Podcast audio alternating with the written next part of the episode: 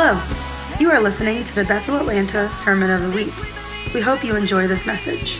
For more information about Bethel Atlanta, visit www.bethelatlanta.com.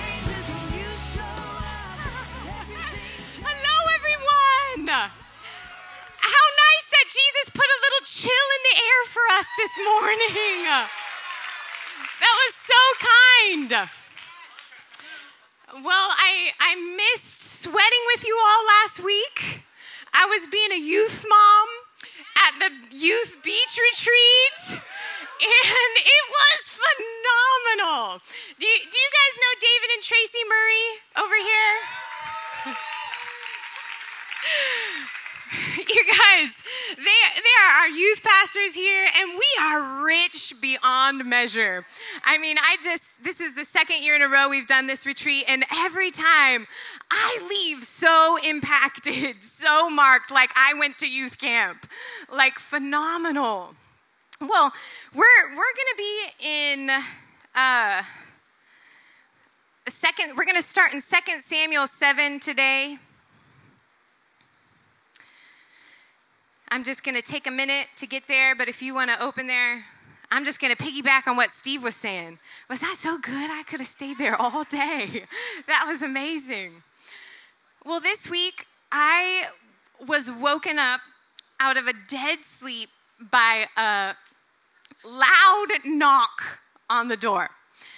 And my first response is just instant anxiety. I've lost count of the amount of times this has happened to me now in my life. But the first time I was. Uh, I was 19. I had just turned 19, and I was uh, living in LA on a college campus, and I was the only one on my whole dorm floor because I had come back early to play basketball. And I was woken up out of a dead sleep to a knock on the door, and terror filled my body because I knew I'm the only one on this floor. And instantly, a picture of a man with a mask and a gun in his hand just flew through my, my brain without even being awake enough to form thoughts about how irrational that is. And uh, my next thought was I heard as as clear as I've ever heard a human voice before Behold, I stand at the door and knock. And my whole spirit was just shaking. I didn't even know this was possible. I was at a very conservative, beautiful Baptist college. Is this the God or the devil? But it was straight out of the Bible, so I had God a point for God in my in my reasoning. And over the years, uh, it has happened to me repetitively. And, you know, it's been a while since a few nights ago, and we were in a random house in Alabama.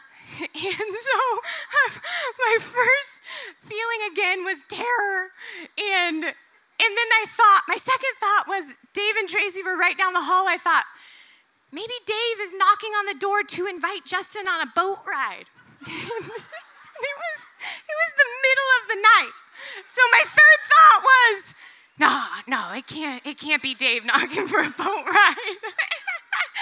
and so I, I just dive, I just dove those, these last several days back into the verse that has just become a rudder to my ship. Behold, I stand at the door and knock, and if anyone will open the door, I will come in and dine with you and you with me. And you know, I, I've noticed a theme that when I'm on the cusps of a new season, when I'm on the cusps of something uncomfortable, I hear a knock at the door. And, you know, when I was looking into that verse in the Passions Translation this week, um, who loves the footnotes on the Passion Translation? I mean, what in the world? I mean, if they make my heart stand still. And he said, in Jesus' day, uh, a Jewish wedding invitation is when a bridegroom would go in the night with his father and he would bring a cup of wine and the price of a bride and they would go together and knock on the door of the one the bridegroom wanted to marry. And if she came to the door and flung it wide open, she was saying, Yes, I will be your bride. And, you know, I'm just feeling the excitement of heaven that you are coming into an invitation at a whole new level to fling wide the door in this season. If it feels exciting, if it feels messy, however it feels, that the bridegroom has come with his father to remind us of the price, to remind us of the wine. And he's waiting with eager expectation for his people to fling wide the door with a resounding yes Yes, I will be your bride. And you know, like Justin mentioned, I'm 17 years in in being a bride. And you know, the, the type of bride that I want to constantly be growing into thinks thoughts like this. Like, it's not just on our wedding day that we say yes to our bridegroom, but that it's in every season. How can I give up more of who I am to benefit who you are? And I, I've made a decision with my whole life that I will be repulsed by the thought of building a life apart from you. That no matter what personal opportunities come my way, my life feels dumb without you at the center. In every way. And you know, the heart of a bride, it, it's not a sacrifice or a discipline to see beautiful people all throughout our story step into our life. And it's not discipline that says, no, no, no, no. No, it's a fiery, passionate love that says, I can see beautiful people all around me, and I've chosen to give myself to this one man for all of my days. And no matter how big the opportunities, no matter how beautiful the opportunities, the heart of a bride is overwhelmed with joy to say, I will build a life with you and you alone, and you will have access to places in my heart that nobody else in all of my story will have access to. And you know, the bride in Proverbs 31, one of my favorite verses in that passage is she, she smiles at her future. And you know, I don't think she's smiling because she's absolutely confident that all of her dreams are gonna come true. I don't think she's smiling because all of her expectations are definitely going to be fulfilled. you learn that in like two hours of marriage, you know? I, I think she's smiling because she's absolutely confident he has dedicated himself to my future. And come what may, my bridegroom will be there. And how much eternally more do we have in Our perfect, cannot fail, intoxicating bridegroom that our smile over our future is coming from this one thing. I know that I know that I know that He will be there. And our joy wells up because of our confidence in His faithfulness. And you know, the, the bridegroom wants to take over every nook and cranny of our heart. And what I'm finding when I hear these knocks on the door is I didn't know there was a part that wasn't surrendered. You know, does anybody else feel shocked? Wow! I did not know I was working so hard to hang on to that. and you know, we are we are remodeling our, our master bathroom right now which what that really means is Justin is remodeling our master bathroom with the help of Dan. Uh, but I just say we because it just feels so good. So we are remodeling our master bath. And I was telling Justin the other day, I'm like, babe, this six year remodel feels like it just mimics whatever's going on in our soul. like, like, we had this dream uh, really from the beginning of our marriage, uh, we're going to just buy a fixer upper. We're going to buy a foreclosure and we're just gonna get a ton of sweat equity. We're gonna invest in our future. We're gonna fix it up, have our own t- touch to every wall, every nook and cranny. And we lived in California for so many years that we couldn't even get a tiny toe in the door of a fixer upper. So we moved to Georgia and houses are like a dollar here compared to what they are in California. So we could finally buy one because we had a dollar. And, and so we bought a legitimate foreclosure that cockroaches had literally taken over and decided they would just make an eternal dwelling place in the house. And so one day, I'm scraping popcorn ceiling off the ceiling and I'm snapping at Justin, who's doing 80% of the work and I do 20. But I talk like I'm doing 80% and he's doing 20. And I, I, I hear this quiet whisper of the Holy Spirit, like, how, how are you enjoying living your dream? and like, okay, this felt so much more magical 10 years ago. And how does Joanna Gaines get this done in 30 minutes? Like you you turn on an episode, you have a snack, and then it's like, whoa! It used to look like this, and now it looks like that. That is my destiny. And then we would get up, and our house looked the exact same. you know, like, okay, so we're six years in. And I have been growing into the type of person who can live with joy inside of my dreams. And I remember a couple years ago, I remember the Holy Spirit telling me, you know, you never need to be concerned if what I've promised over your future will actually come to pass.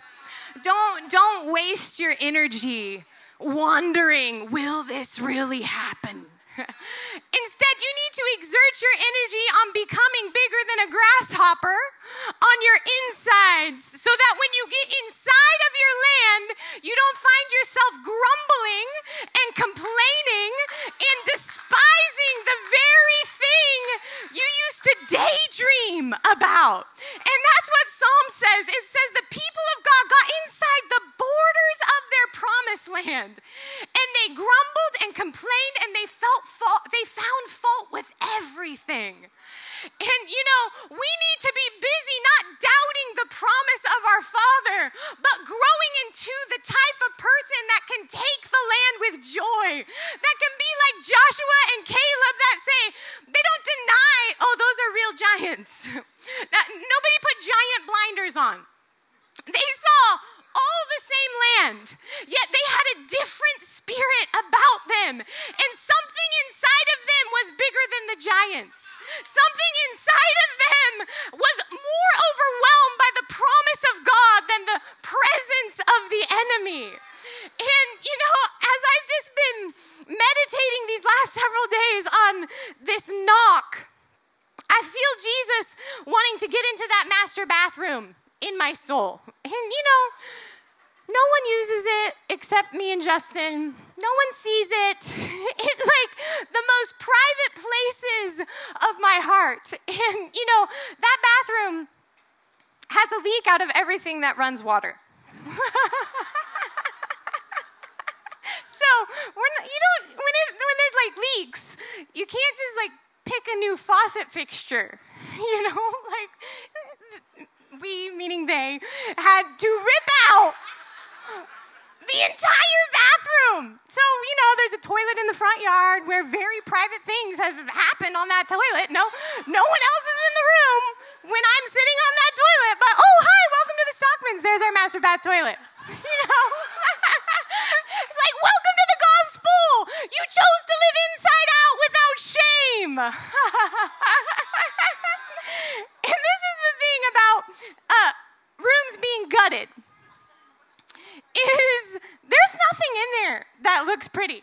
And you know, where the shower used to be, now the storage is exposed. So, like, the lack of organization is just sitting there. You know, things that you just stuff in there that you don't want to deal with. And no, no heat is circulating in that room, so it's just a weird, sweaty swamp when you walk in. And, and you know, when we talk about being born again in the kingdom, we're not talking about Jesus putting a patch on your old man. We're talking about a process of everything that you used to function in as normal being uprooted and moved to the front yard as a memorial of how you used to be.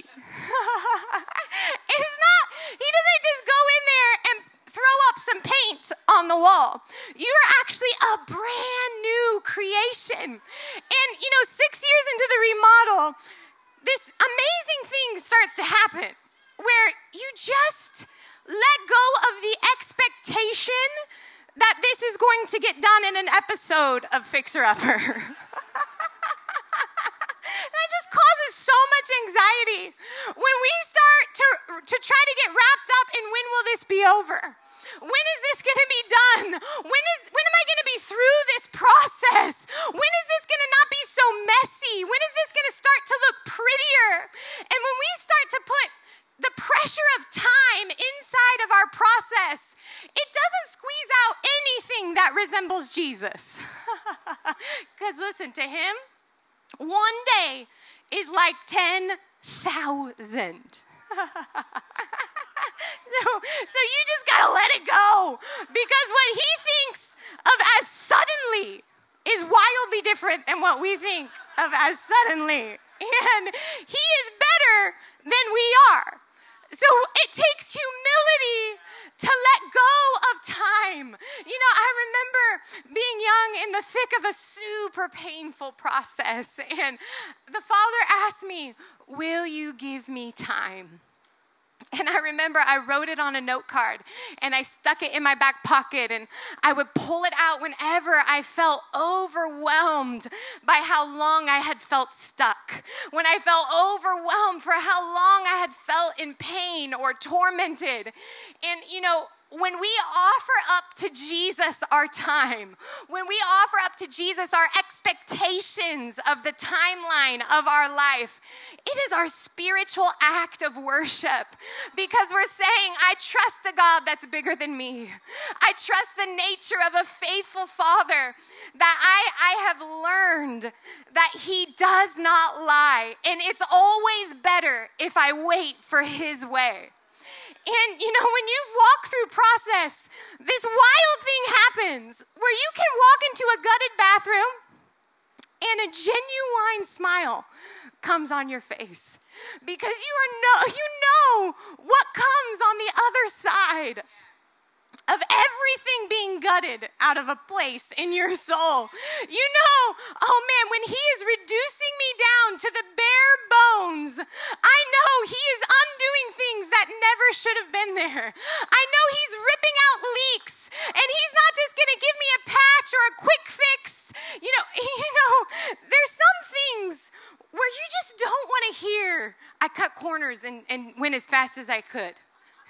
You know, when my granny, I remember sitting in the waiting room, she had heart surgery and the whole family was just on pins and needles in the heart in the in the waiting room and i remember the doctor coming out you don't want to hear a heart a heart surgeon say listen i cut as many corners i could on your granny's heart so i could get there get her out of there as quick as possible no, no. Like when you're in the middle of heart surgery, take your time. Make sure you inspect everything. If we're going through all this trouble, make sure you've looked under every lid. Make sure you've checked every leaky faucet.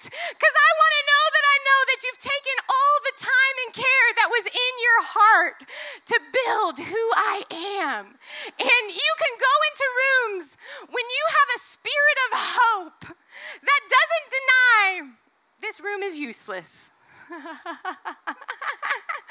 room is not benefiting anybody on planet Earth.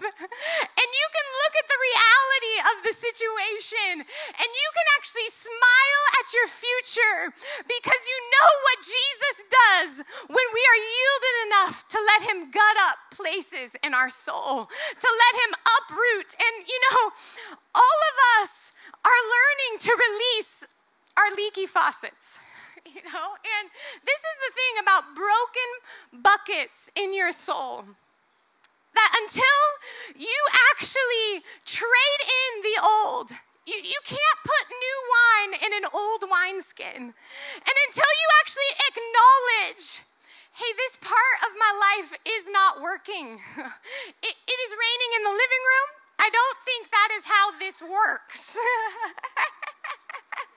and you actually uh, yield the broken places in your soul and say, I need new life here.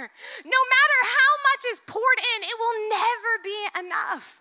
So, eh, you know, if you have a, a hole from legitimate rejection in your life, from the trauma of rejection, and you are no longer living in a toxic environment, that you've actually been planted in a brand new season.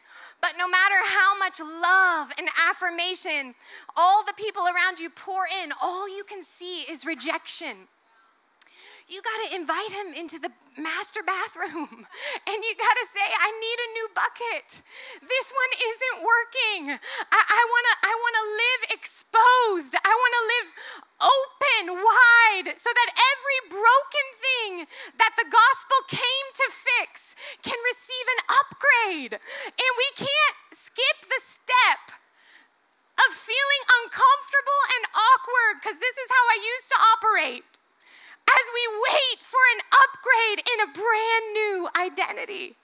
There's just no skipping the middle part. And you know, recently I, I heard the Father say to me, you know, you your fear is only rational if you think like an abused person. And you're seeing all sorts of fear because you're thinking like an abused person. And as soon as you allow me to heal the broken bucket from that place of trauma in your life, you will start seeing courage like a brand new creation. And if you continue to perpetuate that kind of thinking, you will unconsciously train your daughters to think like an abused person. And they've never been abused. And if you pass on your leaky faucet of rejection, you will unconsciously train your children to see rejection everywhere they go. And if you don't trade in your poverty stricken, broken bucket, you will teach your children to see lack everywhere they go in life. And you know, the enemy is constantly shouting over your life about, about your past. You are poor. Who, who do you think is shouting over your life, you are poor? it's not the wealth of heaven, it's not the person of Jesus. And when we perpetuate that type of thinking and, and not fling wide the door when he starts knocking in the areas of our life that are harboring poverty, that are, that are harboring wounds from our past. And we step into the messy space and we say, Yes, I will be your bride here. I, I didn't know you wanted me here, but I hear your invitation and I say, Here. Because no one can teach you the truth of your identity but God Himself. Your history can't tell you who you are. The people around you can't tell you who you are. And if we don't have in the deepest parts of our soul, I went through the process of becoming a brand new creation.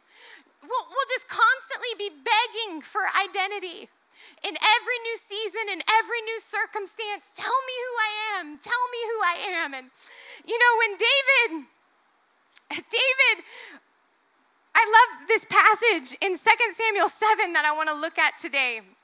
It's one of my favorite verses in the Bible is in this passage. And you know, David at the very beginning of the chapter is experiencing rest on all sides. He, the Lord had given him rest from every enemy. It says in verse 1. And as he was in that place of rest, the king, King David, told the prophet, Look, I dwell in a house of cedar, but God is dwelling in a tent. And in a place of rest, this dream welled up in his heart. I want to build a house for God. And you know, it is the intention of God that in your places of rest, dreams would well up. And in the Old Testament, the promise was for external rest from all of their very external enemies. And in the New Testament, the promise is for internal rest that you wouldn't live with the wrestle of anxiety, that you wouldn't live with the wrestle of poverty, with all of the wrestle that broken buckets in our soul cause inside of us. And Jesus, Jesus came to win us a rest that no matter the trial, no matter the fire, that we would live from the inside out. And when we tap into those places of rest that the gospel won, that is when the truest version of who we are comes to the scene. Because we're no longer defending what's ours, we're living in the fruit of what's ours. And so the prophet tells David, just go and do whatever's in your heart. And, and then that night, the prophet got a word for, for David, and you can hear the heart of God like blessed that this welled up in David's heart, that he wanted to build him a house. And he says um, in verse 8, this is, this is the verse I love. Now, therefore, thus you shall say to my servant David, Thus says the Lord of hosts, I took you from the pasture, from following the sheep that you would be prince over my people Israel. And I have been with you wherever you went and cut off all your enemies from before you. And you know, this this verse rattles around in my spirit often. I took you from the pasture, from following the sheep. And you know, if we if we want to step into a new story, with the, the living God. We have to be living present in our current story. Faith is not escaping our current story. The Lord came and took David from the pasture, from following sheep. And you know, culturally, the people with sheep were the most insignificant people. And we know how the story goes. When Samuel comes to anoint the king, they didn't even invite David in the house as one of the brothers. And so we know that that there is rejection in his story. That there there is a lot going on when the father says, "I took you from the pasture." That we don't even get to know about, but we have enough clues in the Bible to know it wasn't all roses for David. And, you know, wherever you're at in any season of your life right now, it's so empowering to identify where is my pasture. Because none of us fell in love with God on a stage. None of us fell in love with God on a platform. None of us fell in love with God for the first time in the height of feeling most fully alive. We fell in love with God and then we became so fully alive. And, you know, staying close to those tender places in our heart where it's just me and you up here in the master bathroom. And I can sing songs when my life is completely gutted and I feel inside out because at the end of the day, I'm a bride and you are my number one. That I have, I have chosen to live a yes to you. And in that yes, is 10,000 no's that we already decided. I gave a no to ever having to check with any other feedback in my life to know if I'm significant or not. I, I gave a no to any other circumstance in my life telling me who I am. And, you know, the Father goes on and, and just tell, gives David this beautiful covenant. I will make you a great name like the name of the great ones of the earth. And I'm going to appoint a place for my for my people and they will not be disturbed anymore. And jump down to verse 11. The Lord says, Moreover, the Lord declares that you, that I'm going to build you a house. and out of David's heart wells up, God, I'm going to build you a house. And God responds, No, I'm going to build you a house. And the Lord is responding with, I see your love and it will never be bigger than And, you know, he says, And when your days are fulfilled and you lie down with your fathers, I will raise you up, your offspring after you, who shall come from your body, and I will establish his kingdom, and he shall build a house for my name. And but and my steadfast love will not depart from him. And your house and your kingdom shall be made sure forever before me. Your throne shall be established forever. And then in verse 18, it says, Then King David went in and sat before the Lord and said, who am I? And, you know, this is the one place where it is appropriate to say, Who am I? In, in the absolute outpouring of the intention of heaven, in the absolute outpouring of heaven's prophetic vision for your life, it is completely appropriate to read a promise in scripture that you are my chosen people out of Ephesians. You are my royal priesthood. No longer do I call you servants, I'm calling you friends. It's appropriate to sit down in the middle of that and say, who am I? Who am I? And allow the magnitude of the promise of God over your life to overwhelm every hole inside of your soul, to overwhelm every part of your history that would, would, would want to say it's not true. And, you know, I just want to fast forward to the end of David's life.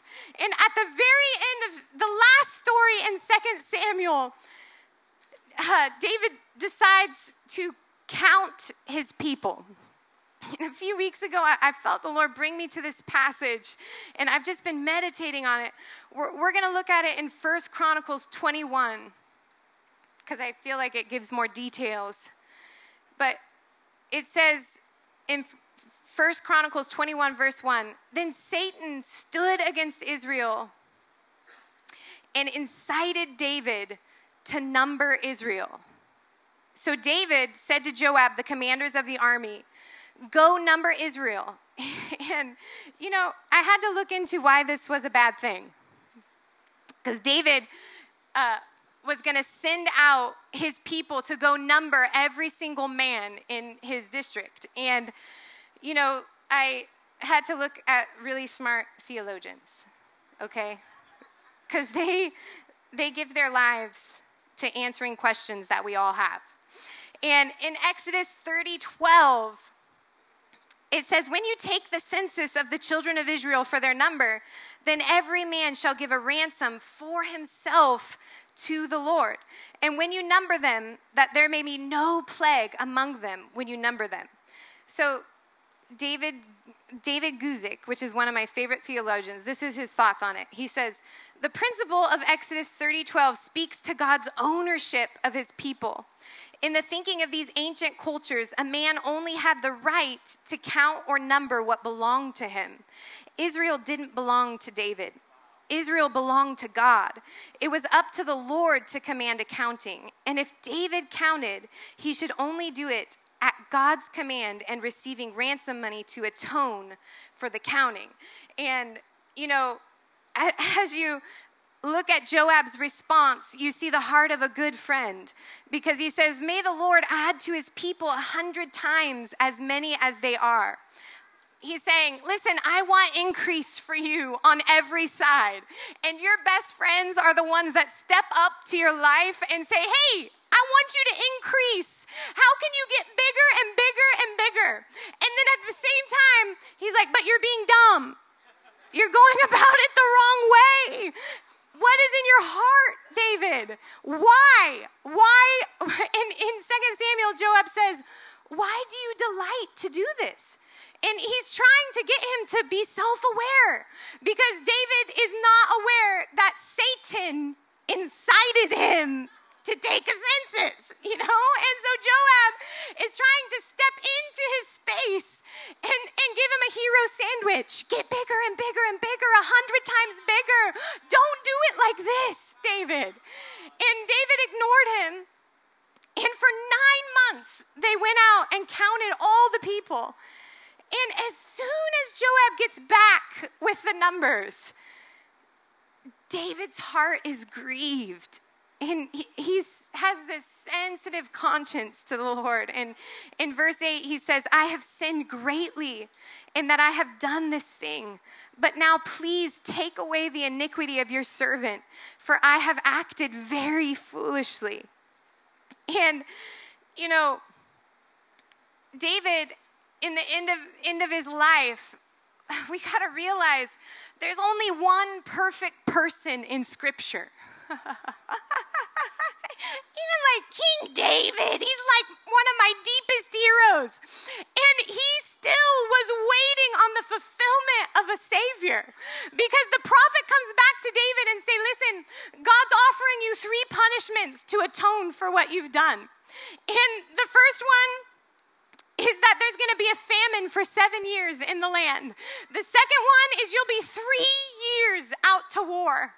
And the third one is an angel will cause a plague across your land for three days.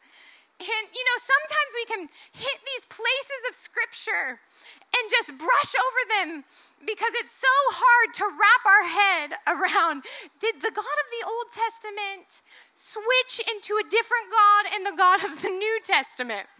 But listen, if we don't take time to look at the consequence of sin, if we don't take time to look at what the severity of sin did to the friend of God, to the man after the heart of God, to the man who moved us forward like none other in the Old Testament, if we can't actually look at the severity of what his choices did to his intimacy with a holy God, then we will never be able to step up to the cross and feel the weight and severity of what was done to the body of Jesus in becoming a forever propitiation for our sin for the rest of eternity.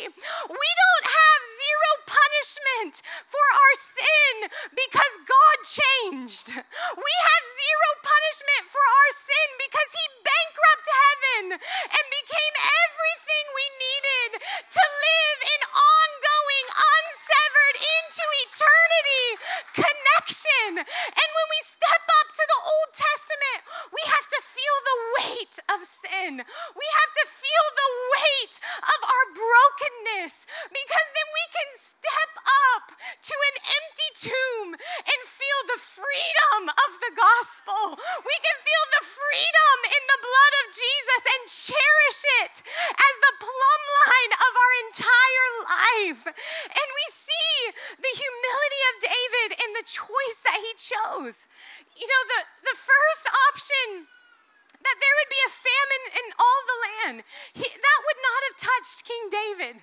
He was wealthy and resourceful. His family still would have eaten. The second one would have put his soldiers out to war for three years, and it wouldn't have touched King David. His soldiers would have, would have reaped the punishment of his choice. And, and the third one, you know, he's, he tells the prophet, I'm super distressed. But I would rather fall into the hands of God than to fall into the hands of man. So I choose option three let the pestilence come into the land.